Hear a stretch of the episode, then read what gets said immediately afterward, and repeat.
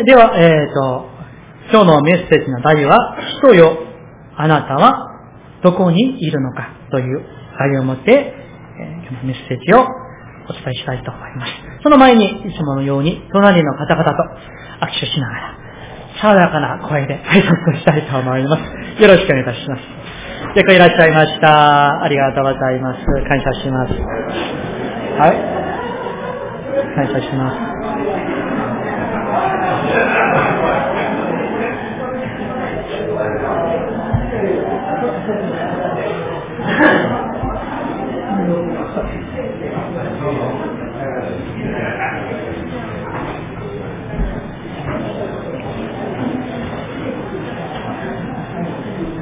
はい、感謝します。はい、では一言お祈りいたします。愛する父の神様、今日も愛する兄弟、姉妹たちと共に賛美を持って、また、御言葉に聞くこの幸いな恵みの時を心から感謝いたします。どうか主よ、私たちは主の恵みによって、主の命によって生かされていることを覚え、今、主の御前に知りをして、あなたの命の御言葉に耳を傾けます。どうかしよう。お一人お一人の上に、主の御言葉をあなたがお語りください。また、神様をまだ知らない方がいらっしゃるならば、主をどうぞ、あなたの命に、主をどうぞ、救いの恵みに預からせてくださいますように。どうぞしよ、我らを憐れみください。主ご自身がお語りくださいますように、イエス様の皆によってお祈りいたします。アーメン。はい、感謝します。えー今日はこの、えー、漱石第3章から、人よ、あなたはどこにいるのか。この題ですけれども、この、えータイトルがですね、まあ、今日のメッセージの、まあ、主題であり、結論であり、また、え私たち一人一人への神様のお問いかけであります。え聖書は皆さん、何よりも、救いについての教科書です。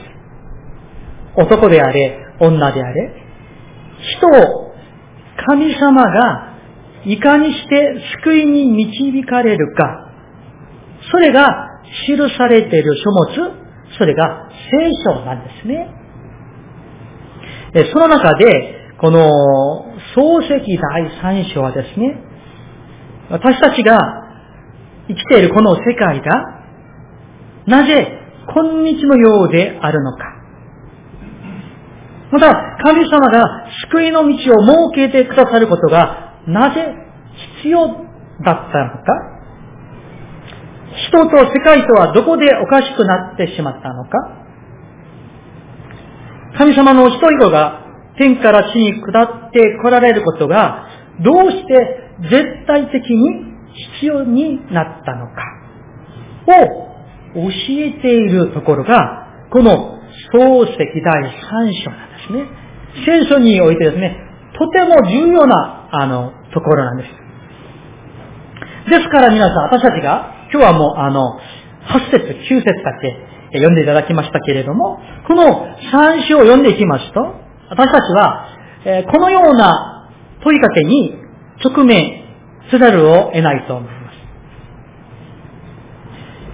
こんな問いかけです。今、今ある物事は、なぜ今のようになったのか。私たちの世界はどうしてこうであるのか。いかにして私たちは今の状況に立ち至ったのか。私たちの現実の苦しみはどうしてか。というお問いかけに直面せざるを得ないんですね。えーこうした問いは、私たちがですね、自分の人生や、あるいは自分自身のことを真剣に考える人であるならば、必ず直面しなければならない課題だと思うんですね。皆さんは普段、え、どんなことのために悩んだり、真剣に考えたりしていらっしゃるでしょうか？大体、えー、悩みのネタはどんなものでしょうか？お金のことでしょうか？将来のことでしょうか？あるいは健康のことでしょうか？最も根本的な悩み問いは、今申したことのようなものではないでしょうか？この大きな問いかけに、今日の三章を学ぶことによってですね、この、特に記録されている限り、人類に最初に投げかけられた質問、人よ、あなたはどこにいるのか。人よ、あなたはどこにいるのか。この問いかけを通して、皆さんが今日ですね、真剣に自分自身について、そして自分が最後に迎える結末について、一緒に考えてみようではありませんか？聖書は、まあ、漱石一書から読んできますですね、こう語っているんですね。神様が世界をお作りになりました。人間もお作りになりました。神様は人を男と女とに作って、パラダイスと呼ばれるところに置いてくださったんですね。人はそこで生き、神様と良い交わりを保っていたんですね。そこがエデンの園というところです。パラダイスです。皆さんが、えー、もし行かれたハワイより、グアムより、地球のどこの綺麗なですね、ところより、はるかに勝るパラダイスなんです。何の闇も、過ちも、苦しみも、涙も、悩みも、苦労もないパラダイスそのものなんですね。そこに最初の人間、アダムとエヴァがそこに置かれていた。それで神様を心から愛して、全く愛を持って、不純物が一切ない、100%ピュアな愛を持ってですね、神様と愛し合っていました。神様に愛されていたんですね。しかし、それが創世第2章までの流れ。この3章に入りますと、違った光景が展開されるんですね。神様と本当に愛し合っていたアダムとエバが、惨めにも、神様から身を隠そうとしている姿が出てくるんですね。一変してしまいました。神様を避け、彼らを探そうとする神様の声から逃れようとする二人の仕方ですね。今日の御言葉をちょっと見てみましょうか。八節のところですね。そよ風の吹く頃、彼らはそのを歩き回られる神である主の声を聞いた。主の御声を聞いたんですね。聞いてどう反応したんでしょうか。それで人とその妻は神である主の御顔を避けて、園の木の間に身を隠したんだ。二章まではですね、アダムとエバは神様から声がかけられたと。神様、僕たちはここにおります。とですね、それをもう喜んで迎えたことでしょう。歓迎したのでしょう。しかし、三種に入りますと、御顔を避けて、地の間に身を隠してしまった。一体何がこったのでしょうか一体何が起こったので、このように天が地に変わったように彼らの姿が変わったんでしょうか地には呪いがつけられました。女の人は悲しみと痛みの中で出産することになりました。男の人は、まあ今もそうですけど、顔に、額に汗を流して、定年しても、70、80になっても、働き、食べ物を得るために、労苦をせざるを得ない。さらには、茨とあざみ、病と苦しみ、また、究極には死ぬことも超えられてしまいました。何があったので、このように変わってしまったんでしょうか。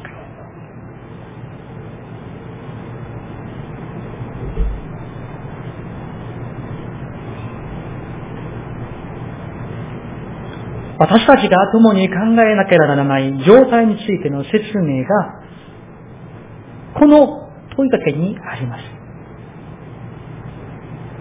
しかし皆さん、聖書が語る、物語っている内容はですね、今描いた二つの後期がこう変わりましたよ、だけではないんですよね。なぜそう変えて変わってしまったのか、その原因が、理由が何なのかを聖書は私たちに明確に誰も否認できないように明確に語っているんですね。その原因は罪と呼ぶものがこの三章、二章に書かれているんです。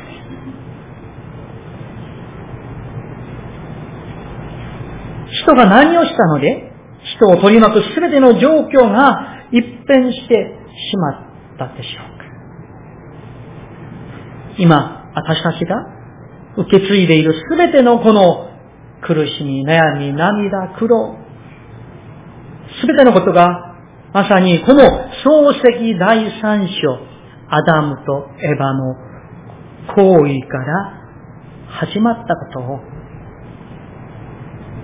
それで今ある世界の一切も全く同じことで、このアダムとエヴァの出来事から大実験から始まったことを私たちは認めざるを得ないということです。聖書はここで語る真理は大きく二つにまとめることができると思います。第一、今日の重要なポイントです。人の抱える問題は自分のうちにあるのであって、自分を取り巻く周囲にあるのではないということです。もう一度申します。人の皆さんが抱えている問題はですね、すべては私たちの自分のうちにあるものなんです。環境に、周りに、周囲にあるものではありません。聖書にとってはこのことがもう自明の大前提です。しかし、今日の世の中の人々は、あるいは世の価値観は、この聖書の大全体と、もう正反対なんですね。そうではない。人間は正しい。人間は清いものなんだ。善なるものなんだ。周りが、環境が、状況が悪い。と言っています。さあ、皆さんに一つお尋ねしたいと思います。考えていただきたいんですね。今あるこの世界、まあ日本だけ考えてもそう。日本のこの世界が、こういう悪にはびこっている原因は、人間が悪いから、この国が、この世界が悪くなったんでしょうか？あるいは、環境が、私たちの周り、国が悪いから人間が悪くなったんでしょうか？どっちですか、皆さん。後者ではありません。前者です。人間の内側に悪があるから、周りが、環境が、国が、世界が悪くなったということです。それが聖書が教えている真理なんですね。聖書は私たちにこのように語っています。人は最初、最高の環境からスタートしたんです。パラダイスに置かれていました。何の罪も過ちも苦しみも涙もない。そこで人は望み得るすべてを得ていました。欠けたものは何もなかったんですね。にもかかわらず、聖書によれば、人はこの完璧な条件のパラダイスにおいて、このパラダイスを、あらのに、あれ知恵と変えてしまったこと。それが人間にその責任があると聖書は私たちに教えているんですね。聖書が語っている真理はこれです。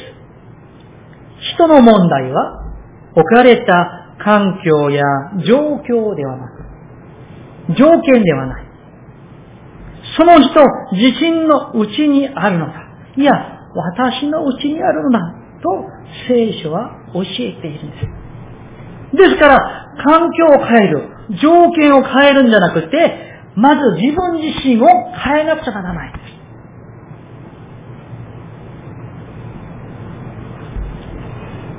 大きく第2の点に移りましょう。私たちの問題は、究極的には、神との誤った関係から生じています。もう一度申します。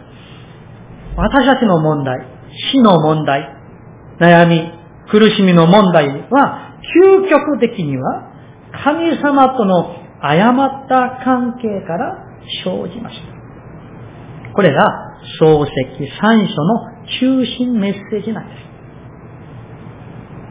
今世界がですね、この点を認めたとしたら、それだけでも正しい方向に向けて第一歩を間違いなくですね、進んでいったでしょう。しかしそうではないんですね。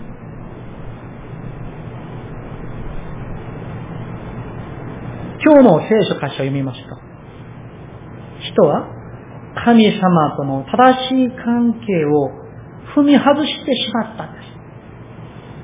その結果、すべては悪い方向に向かってしまったんです。そういうわけで、これが私たちが書かれているすべての問題に対する聖書の説明です。すべては人間の罪に起因すると聖書は説明しています。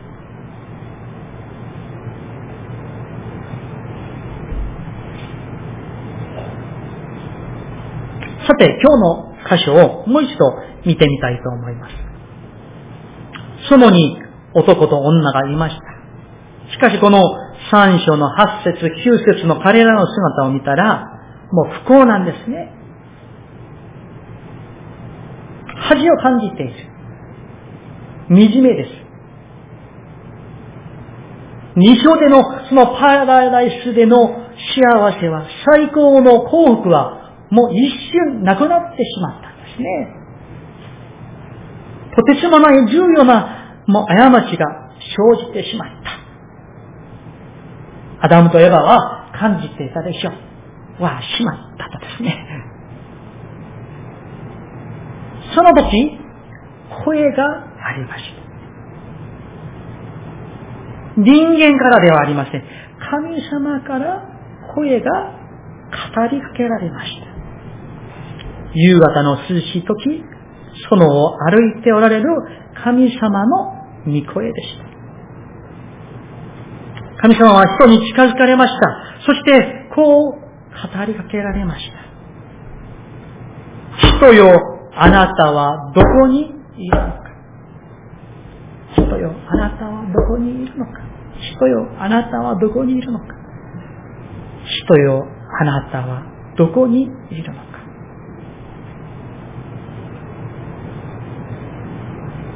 この問いかけは、この朝、神様があなたに、今日お一人の皆さん、お一人お一人に語りかけておられます。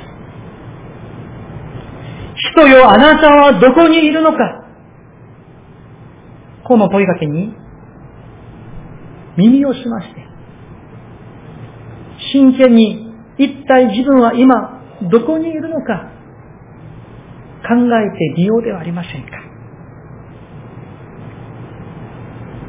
この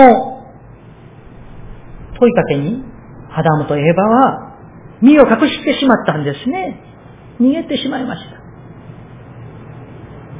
皆さん、これが聖書の全メッセージの縮図のようなものであります。神様は、人よ、あなたはどこにいるのかこの創世記の時にも、いや、2013年、今日も、主は同じく問いかけておられます。人よ、あなたはどこにいるのか。そして人間は身を隠してしまう。そうとしない。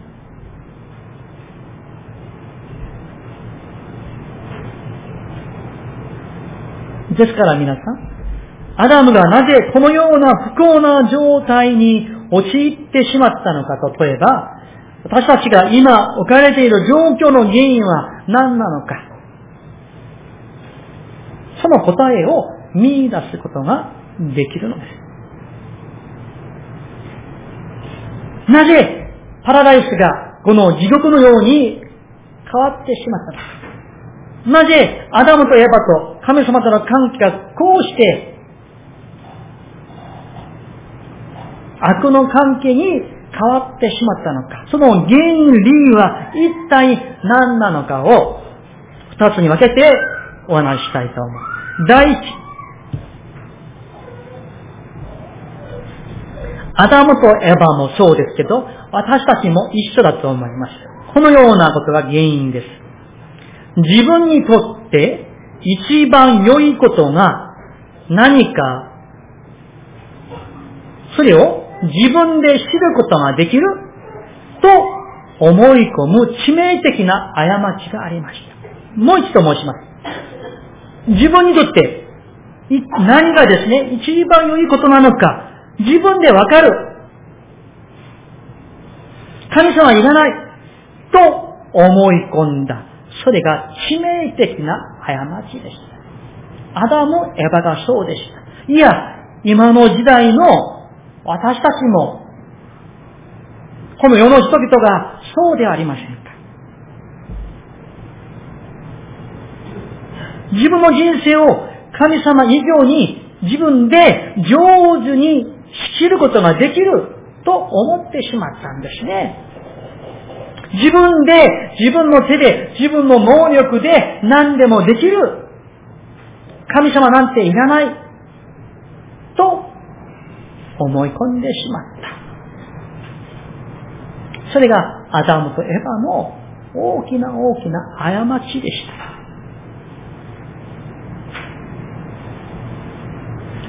最初のアダムとエヴァは完璧な存在に作られたんですね。そして完璧な状態に、完璧な環境に置かれていたんです。想像しにくいかもしれないんですね。私たちの、あの、この世界も自分自身の状態も完璧じゃないから、一体完璧な状態ってどんなものなのか 経験してないからですね、想像しにくいかもしれませんけれども、完璧でした。でもそれが続かなかったんですね。途切れてしまったんです。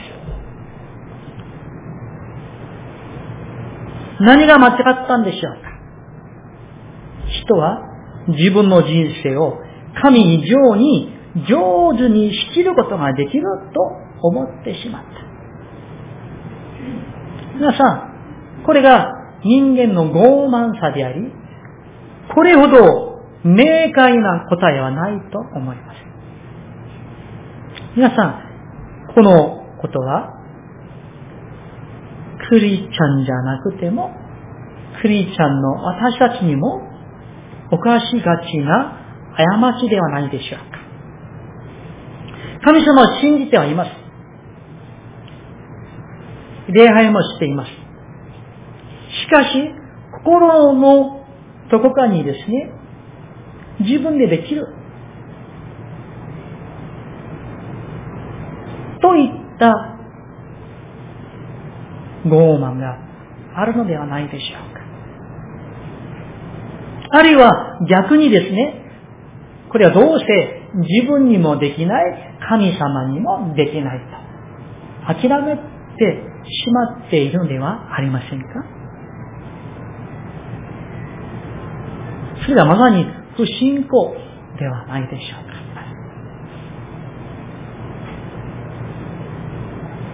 自分の人生を神以上に仕切ることができる。神なくても何でもできると思い込んでいるのではありませんか？最初に神様はですね、アダムとエヴァにですね、彼らをパラダイスに置いてですね、こうおっしゃったでしょう。私が望むような形で生きなさい。あなたには大きな自由があるよ。与えられているよ。ただ、ただ一つだけしてはならないことがあるよ。神様は、ただ一つだけなんですよ。一つの掟を与えて言われました。あなたは本当に幸せに私と交わりを持ちつつ、そして生きることができる。あなたは何でもできる。この本当に光り輝くこの創造の世界から豊かな豊かな命を、祝福を受けることができるよと。困難や死に直面することなんて、そんなことないよとですね。ただ、一つだけ、この善と悪を知る木の実だけは、食べては、あかんと、主がおっしゃったわけなんです。しかし、こんな風にして、彼らの目の前に誘惑者がやってきたんですね。悪魔が人の前にやってきて、こう囁いていました。神様がこんな制限好きの人生を提供するなんて不公平と思わない？神様の言われたそのことをもう鵜呑みにしないで、その命令なんて無視して、あの木の実を取ってみろ、食べてみろ、そうすればあなたはものすごい素晴らしい知識と知恵を得て、神のようになれるよ。神様が作られたよりはるかに素晴らしい人生があるのよ。食べてごらん。これが誘惑でした。残念ですが、人はこの嘘を受け入れてしまったんですね。その結果が聖書全体の物語なんです。個人であろうが、国であろうが、この世界であろうが、今日皆さんが、私たちが経験している悲惨や悲哀や苦しみ、悩み、死、そしてあらゆる問題は、たった一つのことから生じてしまった。アダムとエヴァは神様に逆らってしまった。その命令に背いてしまった。神様が唱えてくださった人生を生きることをもうやめてしまった。神様の聖なる掟を犯してしまった。そして、その掟の代わりに自分自身の思いを、考えを、欲望をそこに据え付けてしまった。取り替えてしまったんですね。これが人間の傲慢なんです。神様なくっても大丈夫。私には何でもできるのさ。今までやってこれたし、後の人生、そんなに長くもないし、と思っているんですか、皆さん？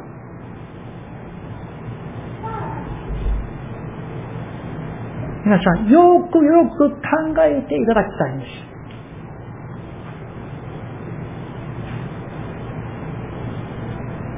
あなたの人生は何を基盤にしていますか？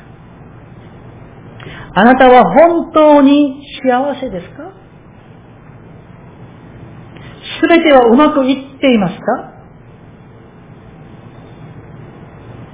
自分には魂のうずきや苦しみなんてないということができますか？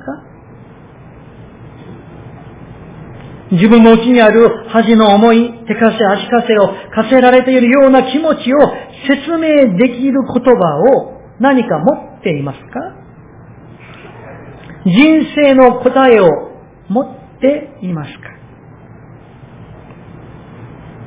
あなたの輝かしい人生に向かわせない何かが立ちふさがってはいないでしょうか？この質問に考えていただきたい。そして一体自分にはその、この問いに答えを持っているのか？今、正直に神様の見舞いで考えていただきたい。真剣に取り組んで考えていただきたいですね。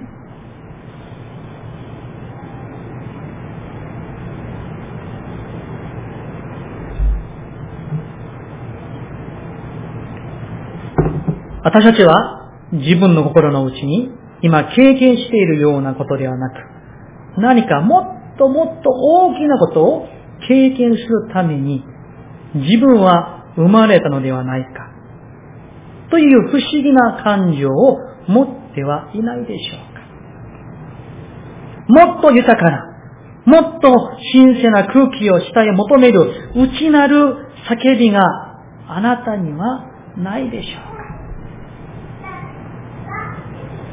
か。ここでですね、あの、一つの動画を一緒にですね、見てみたいと思いますが、私準備するのを忘れてしまったんですけど、ちょっと見てみたいと思います。ごめんなさい。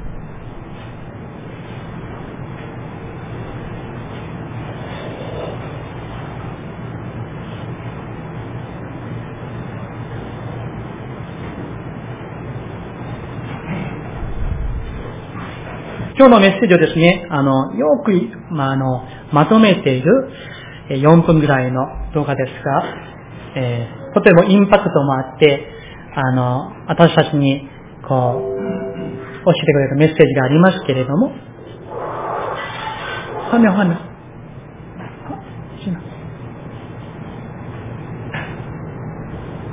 はい、お願いします。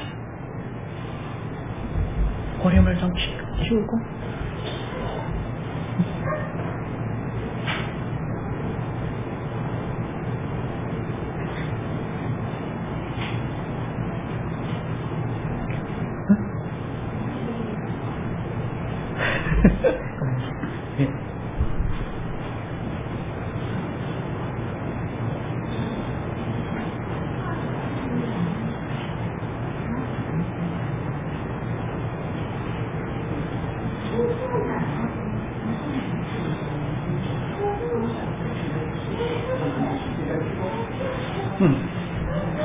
と、あの、えっ、ー、と、調子が悪いみたいです。準備する間、進めていきたいと思います。ごめんなさい。ではですね、えっ、ー、と、私たちのすべての病や問題、苦しみ、そういったものの、えー、根本的な原因は、どう生きたらいいのか、より良い生き方となるのか。神様が示してくださった以上のことを自分は知っている。と、大きな勘違いをしてしまったことに、我らの過ちがあるということです。大きく第二の理由に移りたいと思います。人間が絶えない問題に直面している第二の理由は、裁きという事実に人が真剣に直面しようとしなかったからです。もう一度申します。このような絶えない、本当に苦しい問題に直面している理由は、神様の裁きがある。その真理事実に、真剣に私たちが直面しようとしなかった。それが大きな問題なんです。できました？はい。よろしくお願いします。ん？ごめんなさい。今日の物語から明白に見て取ることができると思います。神様が人間をそうした裁きの下に置かれたことは間違いありません。人間は言い開きすることができます。神様は人に言っておられました。あなたはこの園で生き、どのようなことでも知ることができる。ただし、私が禁じているただ一つのことをするなら、あなたは裁きを招くことになる。神様が明白に告げておられたんですね。もう最初から裁きがあることが神様から語られていたんですよ。それを無視することができない。あるいは、ないことにすることもできません。創造主なる神様は、当然の権威として、その神様が定められた掟の下に私たち人間を置かれたということです。それでその掟を犯してしまうなら、裁きがあるよと予告されてました。だから、人には言い開きができないんです。神様は実に最初から人に大きな責任があると告げておられました。神様は人を責任ある存在としてお作りください。そして、神様のそのご品性の幾分かを人間に与えられたんですね。そして、神様の思いを理解できるものとして作ってくださいました。神様の思いを知ることができる。神様が何を喜ばれるのか。神様が何を嫌われるのか。それが知ることができる、理解できるものとして作られたんですね。バカじゃないんですよ。神様の思いを知ることができる存在として作られた。だから、これを知っちゃいけない。食べてはいけないことを分かっていたんですね。裁きがあることも分かっていた。にもかかわらず、誘惑に負けてしまった。罪を犯してしまった。神以上に自分に何でもできると思い込んでしまった。言い換えますと、人間は裁きがあるという事実を無視してしまったということなんですよね。今の世もそうでありませんか？よく伝道するんですね。伝道します。えー、先月まで毎週火曜日、あの、訪問伝道を姉妹たちと一緒にやりました。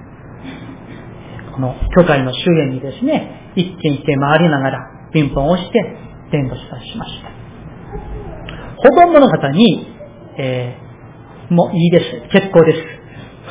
他の宗教を信じてます。拒まれる。ほとんどはそうです。で、たまに、えー、ですね、たまに、あの、話ができる人もあったりして会うんですけど、その時にやっぱりこの聖書の話とかもしたら、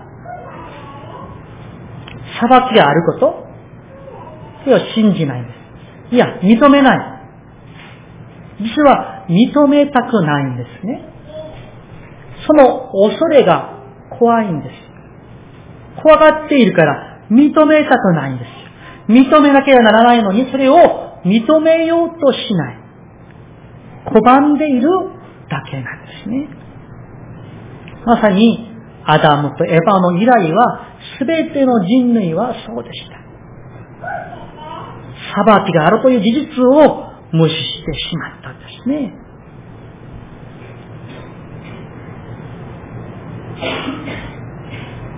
悪魔の誘惑に人間は負けてしまった。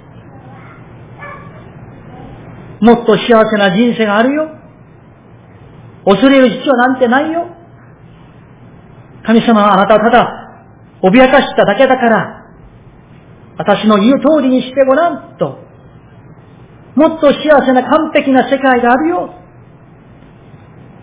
という誘惑があったんですね。人間はそれを信じてしまって、裁きを招いてしまったんです。それが今のこの世界の結果なんです。ですから人間は自分が蒔いた種を絶えず刈り取らなければならなくなってしまった。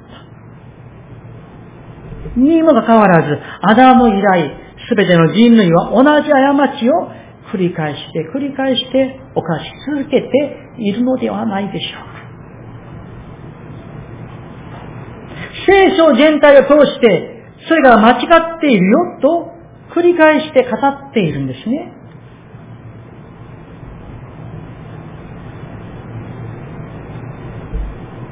聖書は私たちにこのように裁きを予告しています。裏切り者の行いは荒い。悪どもには平安がない。と私の神は仰せられる。と聖書は繰り返して繰り返して語っています。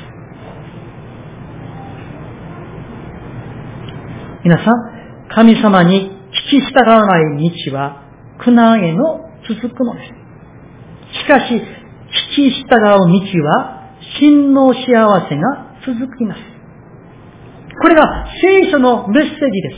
ワンポイントで言いますならば。従わない道は苦難へき従う道は、誠の幸せへ、幸せへ、これが聖書の語るメッセージです。愛する皆さん、聖書の言うことを信じようではありません裁きの事実を認めようではありませんか間に合わなくなる前に耳を傾きようではありませんか今日の聖書本文言おうとしていることをまとめますとこうです。全能にして絶対者がであり、計り知れないほど無限の力と尊厳をお持ちの神様がおられる。その方がなんと私たち一人一人を個人的に知っておられる。それだけではありません。神様は私たちのすることすべてを見ておられる。そして、全知にして知っておられる。ですから、皆さん、私たちのするすべてのことで、神様に見られず、神様に知られないものは何もありません。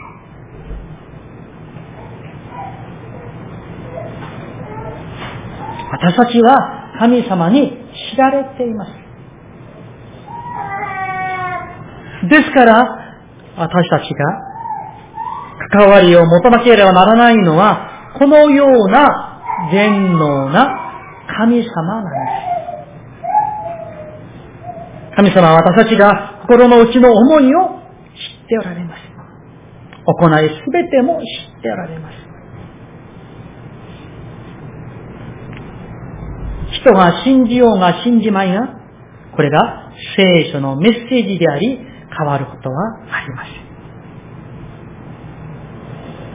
誰の人生にも神様の御声が突然聞く時が必ず訪れてきます。神様はこの朝、こう語りかけておられます。人よ、あなたはどこにいるのか。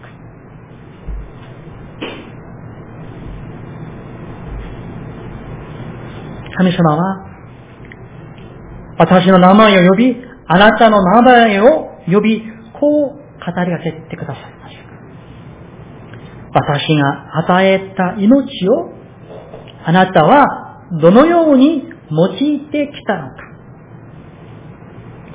あなたのうちに置いた魂はどうしているのか。人よ、私はあなたに素晴らしい可能性を与えたはずだ。人よ、あなたはどこにいるのか。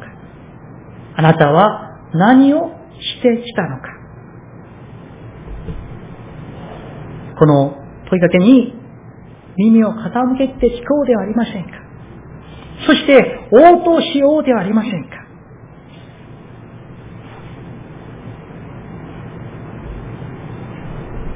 愛する皆さん、これが全ての聖書の中心のメッセージです。今日のこのお問いかけに真剣に向き合っていただきたい。考えていただきたい。皆さん、人は神様を離れては決して幸せになれません。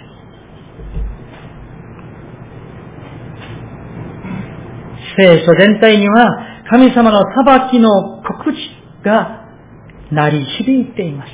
それから、それだけじゃなくて、また、同時に、祝福の予告も響いているんですね。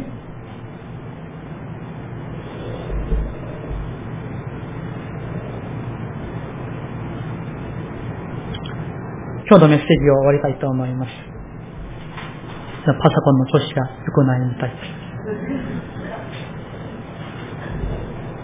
再起動しなくて、他者のこだけ。とかって。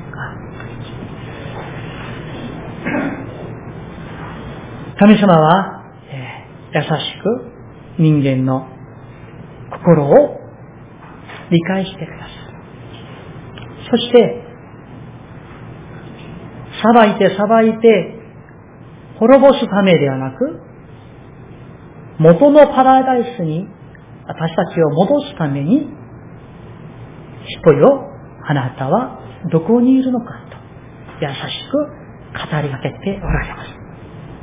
その御声に従おうではありませんか。どうか、裁きに直面して、悲劇で人生を終えるのではなく、